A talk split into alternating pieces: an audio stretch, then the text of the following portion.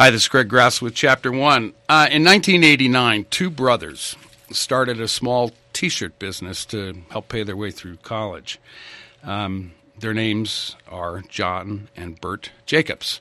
Well, in 1994, they developed a company, started a company, Life is Good. Now, this company has grown from zero to a multi million dollar company and um, from what I gather, um, and talking with John and uh, Bert uh, a few months ago about their book, Life is Good, um, they have a focus on helping children. And uh, I'm going to open the door uh, uh, or the discussion with John right now. And uh, how are you, man? How you doing? I'm doing great, Greg. Thanks for having me. Absolutely. Um, I had a good time with you and your brother a few months ago when we talked about your book, uh, which has been extremely successful. I've been uh, following it and uh, looking at the activity, all the uh, the news related to it. Um, when we talked, you guys were headed for another road trip, so I am interested on where you went, what you did, and what's going on. Yeah, absolutely. so uh, we called it the Grow the Good Tour, and um, the book was launched September one. And uh, I don't really know what a what a traditional book tour looks like, but it the book took a very much a back seat, and um, we set out to raise a million dollars for kids um, by teaming our own kids foundation, which helps helps kids overcome poverty, violence, and illness, teaming up with other nonprofits along the way, and uh, things like Alex's Lemonade and. Uh, Trombone Shorty's Foundation, um, the St. Jude, like all kinds of um, nonprofits along the way. So that was a one of our goals, and we did raise over a million dollars. Um, another goal was to reconnect with people that have written particularly inspiring letters to us, and that's a big part of our history. And it was unpredictable by us. We we started Life is Good to help people celebrate you know the good in their lives and to focus on the good. We believe very much that optimism is more than um, a soft philosophy. It, it's actually a pragmatic strategy for living a happy and fulfilling life, and that's what the book's about. If that sounds academic, it's anything but that. It's it's a lot of fun um, to deliver this message every day. But the tour, a big focus was going physically to thank um, and visit people that have written really inspiring letters to us all over the years. And I'm talking about people facing great adversity, and yet these people have been able to focus on the positives, on gratitude, and they're shining examples of the power of optimism to us. Hmm.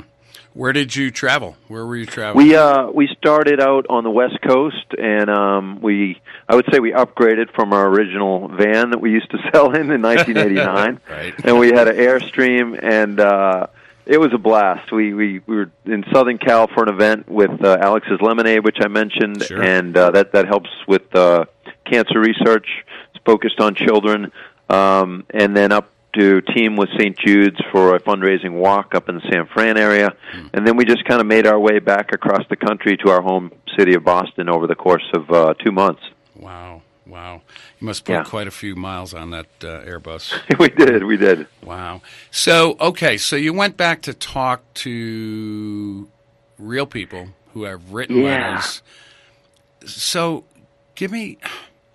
It, it must have been overwhelming. It must have just just raked your soul because you guys are are two of the most um, optimistic um, uh, individuals I've I've talked to. You guys have a mission, a focus, and I'm interested on how what they said to you, how how you guys your message changed their life. Give me a give me a case study. Well, thanks. Um, I, I would say uh, may, most of the communication was us thanking them because these these people, some of them wrote us a letter. I'm thinking of a, a young woman named Lindsay Began. She wrote a letter when she was 11. She was facing terminal bone cancer, and yet every, the reason we got to know her is she kept popping up in the local media around New England with uh, "Life Is Good" hat on. She had lost her hair. She she always had this big smile, and no matter who was interviewing her, she seemed to be cheering them up. And we were just blown away, away by her energy and her attitude. So uh, we sent her a bunch of hats, and we didn't really expect to hear from her. But she and her mother came in to thank us one day, and she just like knocked us out. Her her attitude in the face of incredible uh, adversity and and um, and fear. But she kind of put that aside and said, you know, before I was sick, I kind of took things for granted, and now I'm really taking every day. You know, I'm I'm I'm uh, not taking it for granted. I'm savoring every day and it sounded like the wisdom of you know Yoda or a 90 year old man, but this is this little girl, and anyone who talked to her came away with this renewed sense of appreciating the simple things in life. So this became kind of our the core of our community is these people that we rallied around. Um, Alex and Nick are a couple twin boys. Similar thing. They wrote a letter when they were ten, and uh, they were born premature and one without one leg, the other guy legally blind, and yet their letter is just all about gratitude and and how lucky they are to be alive. And we, we try to carry this with us because all human beings have ups and downs, and you have times when you feel like frustrated or you're a victim of something. But if you look at someone like that who's facing major issues, and somehow they're able to focus on the positive, and it and it powers them forward, it's a great lesson to remember. And, and there was one phrase that came from a lot of these letters that has stuck with us to this day, and it's called "get to."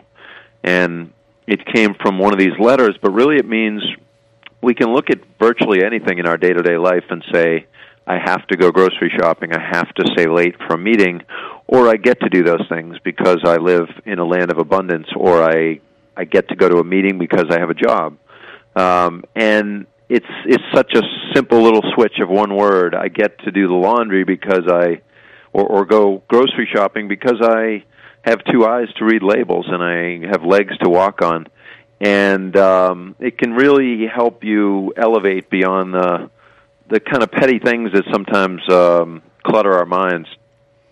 You're killing me right now. Um, I'm a I'm a dad. I'm a grandfather. This this is ripping ripping a hole in me and and it's good. Uh, I love this feeling. Um, work at a library in Idaho. Okay, I don't know if we talked about that before, but um, I work with the kids. When I came to work a few years ago, I noticed they didn't have a play area in the library. So I created, I, I bought a bunch of lumber um, and I created a little facade, a little cottage facade with a white picket fence and a little nice. area for them to sit down with mom and mom can go nurse the baby over here and the kids can play over here. And, and I hadn't picked, uh, my dad was an an artist and I painted when I was a kid. I hadn't picked up a brush in 45 years.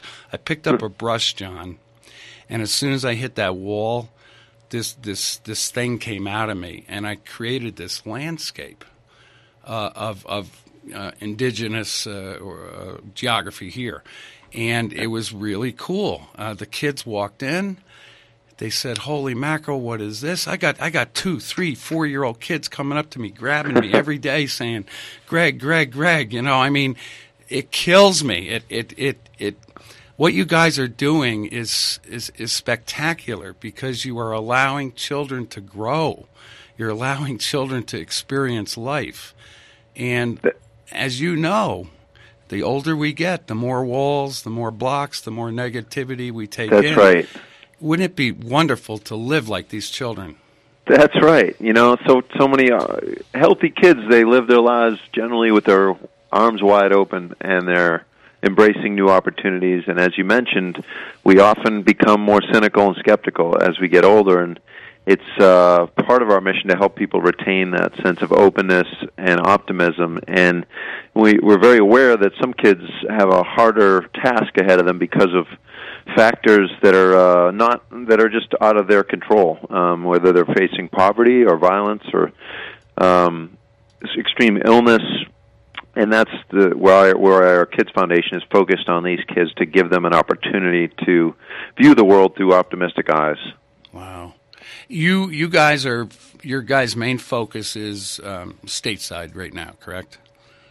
Um, or are yes. you go? Okay, um, That's right. We've done some work beyond the U.S., but um, most of it is here, and we work directly with child care providers, the heroes that we see in the trenches every day, the teachers, the counselors, um, people working at shelters, and th- these are the people that have the potential to have the most positive impact on kids. Um, initially, when we started our nonprofit, we worked directly with the kids. We felt great about it, but we realized if we went down to Mississippi after Katrina, for example, and we worked directly with kids for two months, once we moved back to Boston, the impact uh, faded over time. But if we trained the the teachers that are going to be there for the long haul, then we can have a lot much longer um, term impact. So that's what the, what the format has been for a long time now hmm. for our Kids Foundation. Oh man! And this is the uh, the Life is Good Playmakers.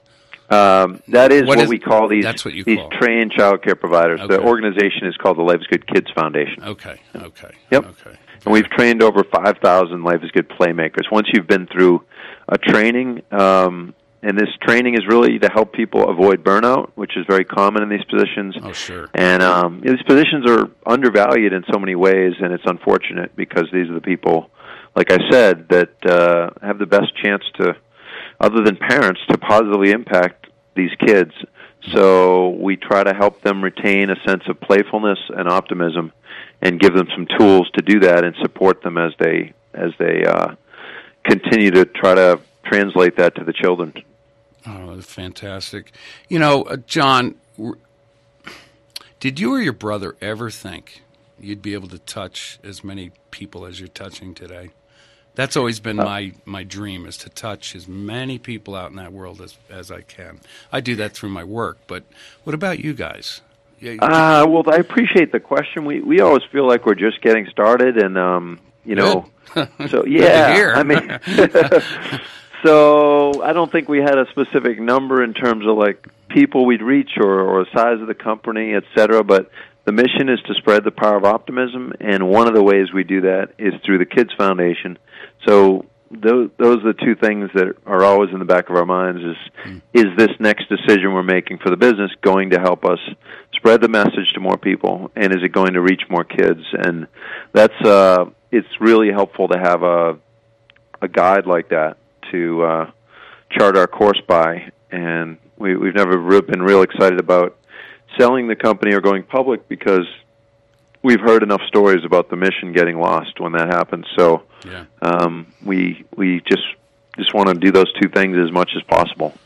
Well, and you guys are young enough. Um, you know, I mean, it's not like you started later in life. You started pretty early in life, and you know, we talked uh, uh, the last time about your book, "Life Is Good," um, about your mom, how she played a, a really important uh, part in in uh, your both of you guys' personal growth and, and uh, moral growth.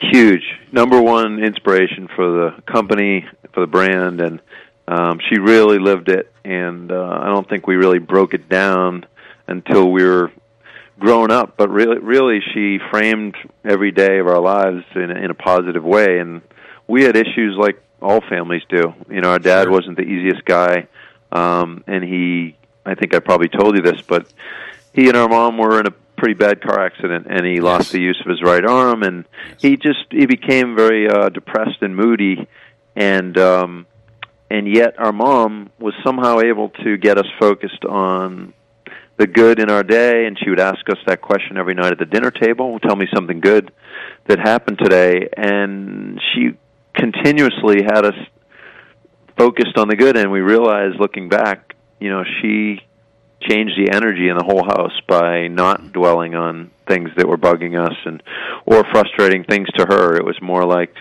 you know let's talk about the funny part of your day the one highlight. The, and it's really uh it sounds like a trick but it can work in business meetings in life in general. We uh i feel like the news media unfortunately spends a lot of energy sharing the bad news and the murders the fires the disasters. We we know those things happen but there's a lot of good things happening too and uh, the more you focus on the positive, the more it grows. Yeah, I agree with that. Um, absolutely, totally.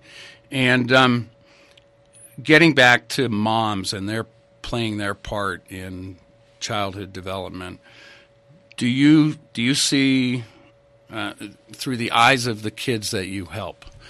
Um, it must be a a, a, a wide uh, range of um, of economic uh, um, situations, uh, single Yes. mom, uh, or you know both moms, uh, mom and dad working, so on and so forth, and there's really no distinction through the eyes of the child because if the child doesn't feel good about themselves, if they don't have a if you if you can't instill a purpose in their lives at a young age, it's harder to to get to those kids as they get older. So, what's the biggest challenge uh, for these children? And then, I think you know, a lot of times it's removing the fear that uh, you know a healthy kid, like I said, they- they're embracing the day when they wake up and saying, "What's the new adventure? What's what do I get to do today?"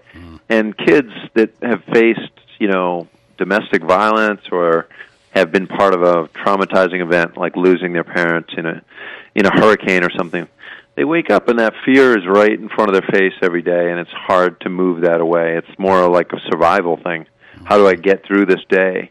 And that's uh that's not the most optimistic way to view life but it's not their fault. So it's it's part of our mission is to the fear can never completely go away and that experience can never completely go away but to move it to the side so that the kid can focus on opportunities instead of obstacles in their life yeah, kids do take it all in, don't they? They do. Yeah. No matter how old they are, they you know they they feel responsible because they don't understand. Um, Right. And yeah, oh man, what a beautiful story. Uh, all right. Well, where are you going next? Come on. What do you got? what do you got going on next? Well, we got a couple exciting things. The, the number one thing is uh, stories of optimism. You know, as we, as I mentioned, these we call them fuel stories because they fuel the growth of our company, and they remind us every day that we're not just making T-shirts and hats and other products. That there's a reason we exist. Um, that's much greater, and uh, so these these stories that was the most uh, emotionally compelling um, part of our tour. So we said Let, we got to spread more of these stories. So we're going to try to collect a thousand stories of optimism from the public, and we're going to do that this spring. So oh, it, it'll be user generated video content. It'll be written stories. We will go out and film some more stories, and um, if you get a chance, look at some of these stories on our on our lifeisgood.com site because I, I feel like every time someone sees it, one of these stories they feel less alone. Like uh, you know, if they're going through something difficult in their life, um, and so that's one thing. We're doing a, a, a what makes life good art contest for kids um, to help them focus on the good, and that's someone that's been cooking for years, and we're very excited to execute it this this spring. Uh, but I would say the collection of the stories and the sharing of those stories is the number one thing. And if any of your listeners would like to share a personal story, it could be daily challenges, or it could be something dramatic, or just could be something funny and lighter about how you choose to choose optimism, how you choose to focus on the good in your life, and how that affects your life. Um, you can just write it to fuel at lifeisgood.com, and uh, we welcome anybody to share their personal stories because that's that's really what's fueled this, the growth of our whole company and community. John, uh, listen, this has been a kick again. Um, I want to stay in touch. I want to I want to follow you guys. I'll do everything I can at, at with as little resources that I have. But Thank you so much, Greg. Thanks for taking the time to uh, reach out, and uh, appreciate you shining a light on something positive. Okay, ha- have a great day. thank you very much, John. Okay, bye bye.